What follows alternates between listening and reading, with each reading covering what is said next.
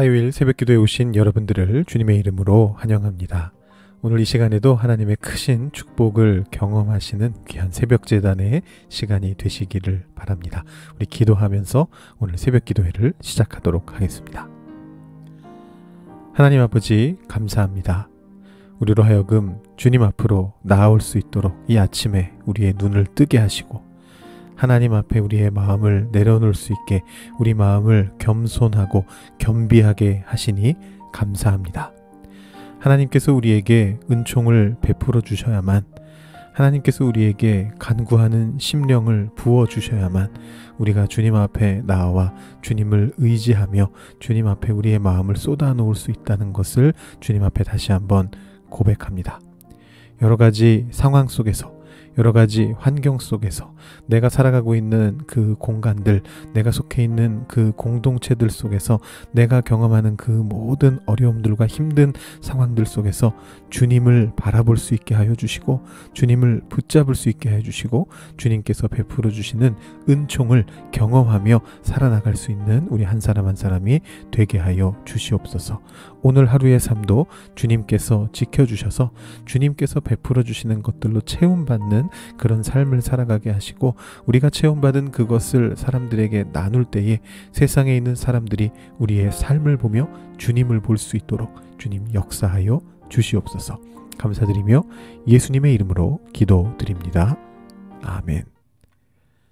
오늘 우리에게 주시는 하나님의 말씀은 스가랴서 십이 장 일 절부터 십사 절까지의 말씀입니다.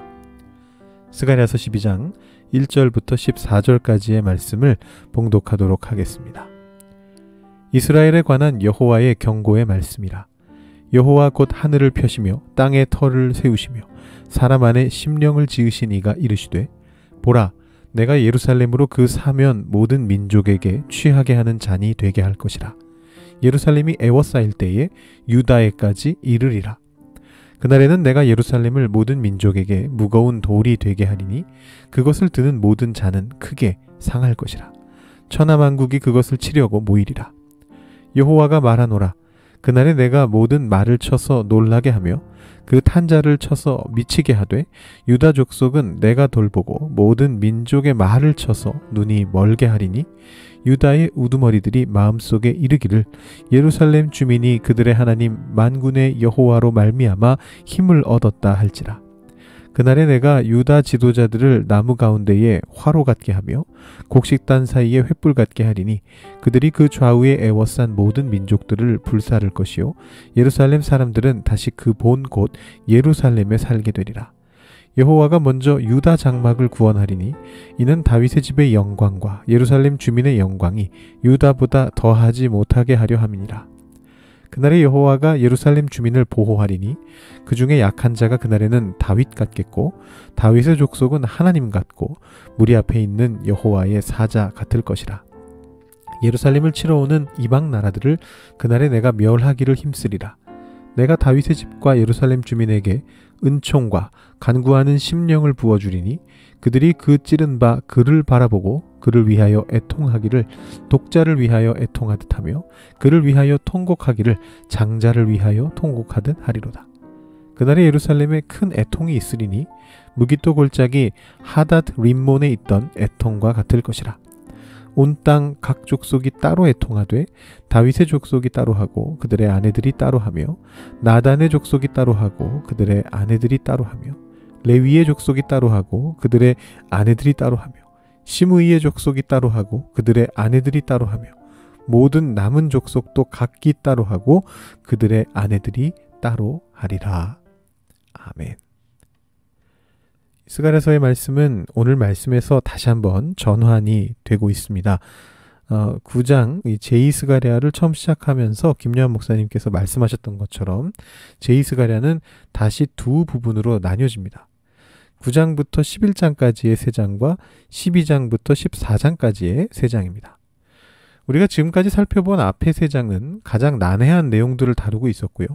전체적으로 이제 이스라엘과 유다를 향한 심판의 메시지가 두드러지게 나타났습니다.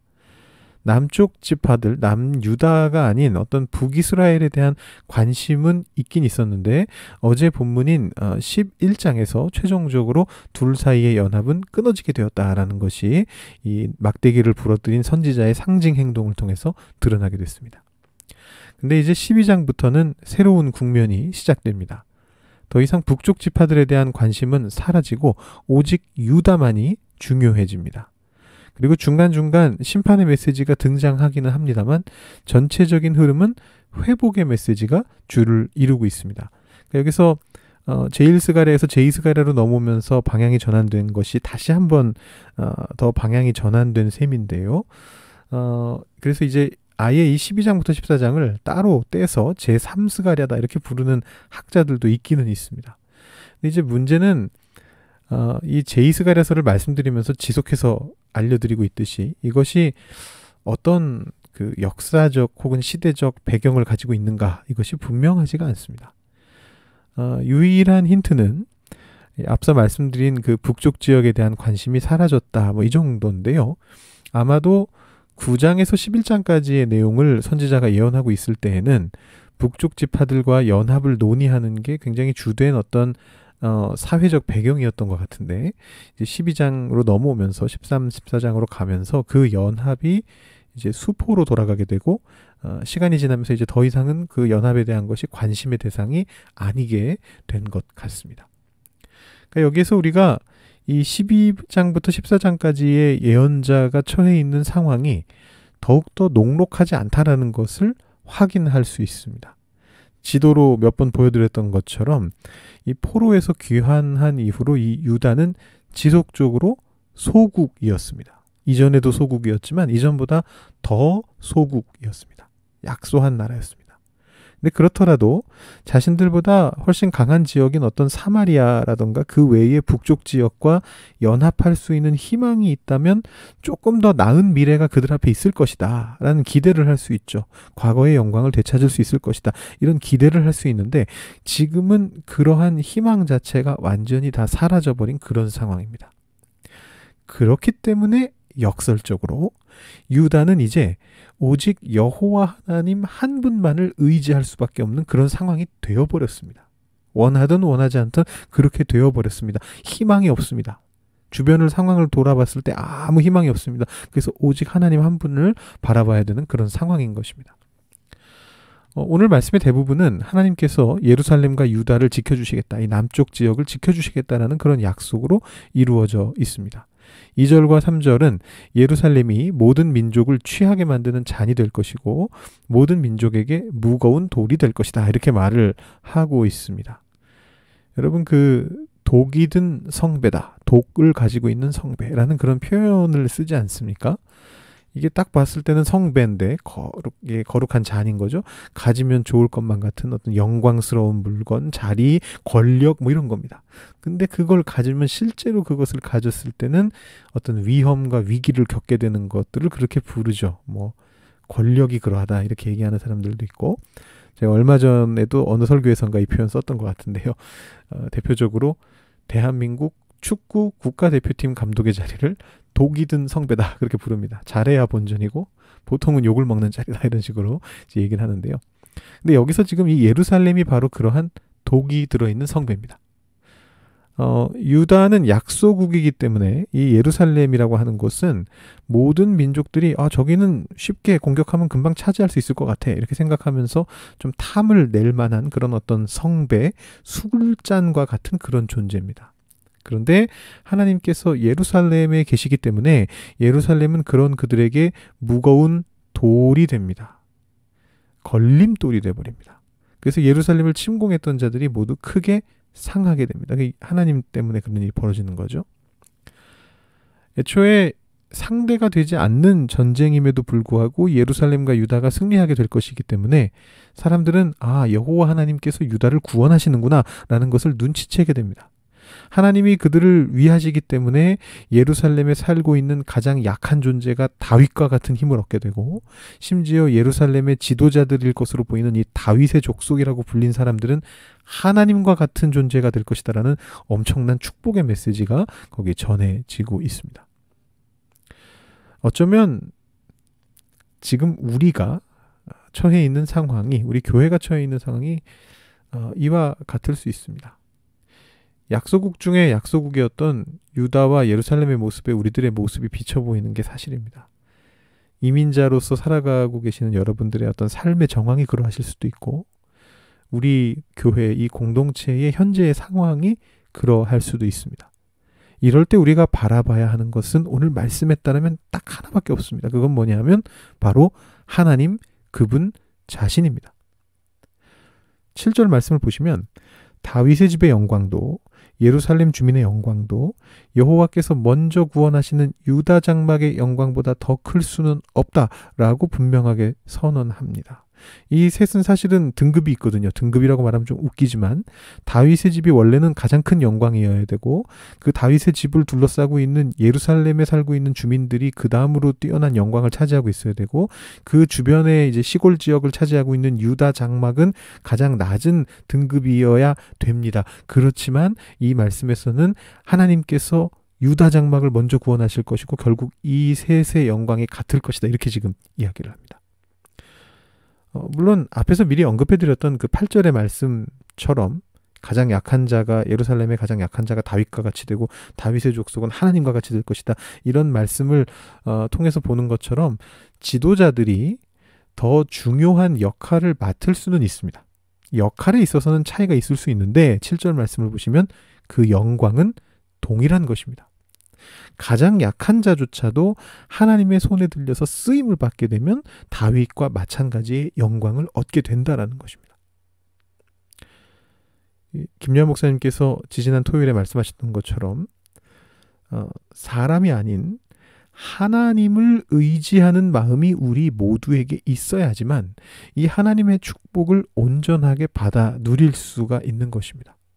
뿐만 아니라 하나님을 의지함으로 나 자신이, 내가 어쩌면 우리 공동체 안에서 나는 약한 존재라는 생각을 하실 수 있지만, 하나님을 의지함으로써 나 자신이, 여러분 한 분 한 분이 다윗처럼 이 공동체를 세우는 존재가 될 것이다라는 그 믿음을 가지고 함께 손잡고 나아가야만 우리 공동체를 향하시는 이 하나님의 축복을 온전히 누릴 수가 있는 것입니다.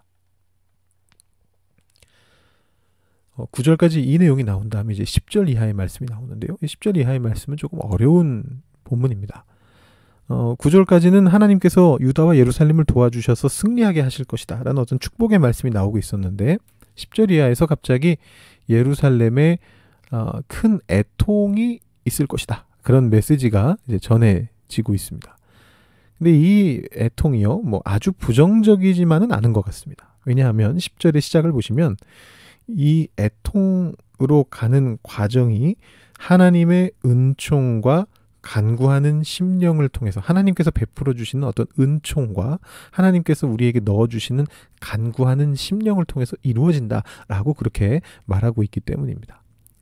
따라서 이 애통은 어, 모든 것이 다 막 파괴되고 파멸되고 상황이 막 안 좋아진 것에 대해서 애통하는 것이라기보다는, 비록 안 좋은 상황이 있지만 거기에서 조금 더 나은 상황으로 나아가는 어떤 그런 중간 자리에 있는 애통이다라고 생각하는 것이 옳은 것 같습니다. 여기에 이제 누군가 찔린 사람이 등장하거든요. 예루살렘 사람들에 의해서 찔리게 된 사람이 등장을 하는데, 이 사람이 누군지, 그 역사적 배경이 무엇인지는 불분명합니다. 어, 이제 히브리어 원문을 조금 수정하거나 고대 사본이나 번역본들을 참고했을 때 이 사람이 삼 인칭이 아니고 일 인칭이라고 볼 수도 있습니다. 그가 아니고 나다, 그러니까 지금 말씀하고 계시는 하나님인 걸로 볼 수도 있습니다. 그러니까 이제 이 부분을 해석해 본다면, 예루살렘 주민들은 자신들이 찌른 어떤 존재 혹은 자신들이 찌른 하나님을 바라보면서 애통하게 될 것인데, 이 애통은 파멸로 가는 애통이 아니고 회복을 위한 애통이다 라는 것입니다. 어, 우리는 이런 상황에 대해서 한 가지 알고 있는 것이 있습니다. 바로 예수님께서 십자가에 못 박히시고 그 허리를 창에 찔리셨던 사건입니다. 요한복음을 보면 십자가에 달리신 예수님의 옆구리를 찔린 장면을 묘사한 다음에 오늘 말씀이 인용되고 있습니다. 잘 기억이 안 나실 텐데요. 사실 더 유명한 말씀을 딱 인용하고 나서 쓱 지나가는 말로 오늘 말씀이 인용이 됩니다. 요한복음 십구 장 삼십육 절 삼십칠 절을 보시면 이 일이 일어난 것은 그 뼈가 하나도 꺾이지 아니하리라 한 성경을 응하게 하려 함이라. 또 다른 성경에 그들이 그 찌른 자를 보리라 하였느니라. 잘 익숙하지 않으시죠? 그들이 그 찌른 자를 보리라 라고 성경에 써있다. 바로 오늘 우리가 읽은 그 말씀입니다. 그들이 그 찌른 자를 보고서 애통할 것이다 라는 건데요. 어, 물론 이 제이스가랴에서 이 선지자가 어, 예수님을 뭐 명백하게 알고서 미래의 예수님이라는 존재가 나타날 것이고 하나님의 아들이시고 메시아고 뭐 그걸 다 알고서 그 예수님의 사건을 예언한 것은 아닐 것입니다. 스가랴 십이 장에서 선지자가 이것을 예언할 때 어, 정확한 역사적 배경은 모르겠지만 선지자는 아마도 실제로 자신의 눈앞에서 벌어졌던 어떤 하나님의 대언자가 죽거나 다치는 어떤 그런 장면을 바라보면서 어떤 하나님의 어떤 위대한 존재가, 하나님의 사람이, 하나님의 대언자가 오해로 인해서 혹은 더 중요한 가치를 위해서 백성들에게 찔려서 죽게 되고 나중에 백성들이 그것을 깨닫게 되면서 하나님의 참뜻을 더 깊이 깨닫게 되는 어떤 미래적 사건을 예감하는 정도이지 않았나 저는 그렇게 생각을 해봅니다. 근데 이제 그것이 예수님에 의해서 이루어지게 되는 것이죠. 여기 나오는 므깃도 골짜기 하닷 림몬이라고 하는 표현은요. 어, 분명하진 않은데요. 아마도 제 추측으로는 이 당시 청중들이 가장 잘 알고 있었던 유명한 애통의식을 나타내는 것 같습니다. 어, 박철순 목사님께서 일월 달에 오셔서 설교하실 때 라이온 킹이라고 하는 뮤지컬을 젊은 사람들한테 늘 추천하신다 그런 말씀을 하신 적이 있습니다. 근데 이 라이온 킹은 아주 유명한 뮤지컬이거든요. 물론 디즈니 애니메이션 영화에서 처음 출발했지만 뭐 사 대 뮤지컬 뭐 이런 데 들어가는 아주 유명한 뮤지컬입니다. 이제 이런 유명한 뮤지컬 이름을 들으면 사람들은 누구나 아 이게 지금 뮤지컬 얘기구나 그 뮤지컬의 어떤 장면들 이런 것들을 연상하게 됩니다. 마찬가지로 이 스가랴 십이 장 당시의 청중들도 므깃도 골짜기 하닷 림몬이라는 곳에 있었던 애통이라는 말을 들으면 딱 연상되는 애통의식이 있었을 것입니다. 그게 뭔진 모릅니다. 성경에 두 가지 후보가 있기는 있습니다. 근데 그게 지금으로서는 어느 것인지 알 수도 없거니와 그 둘이 아니라 전혀 다른 걸 수도 있고요. 그게 중요하지도 않습니다.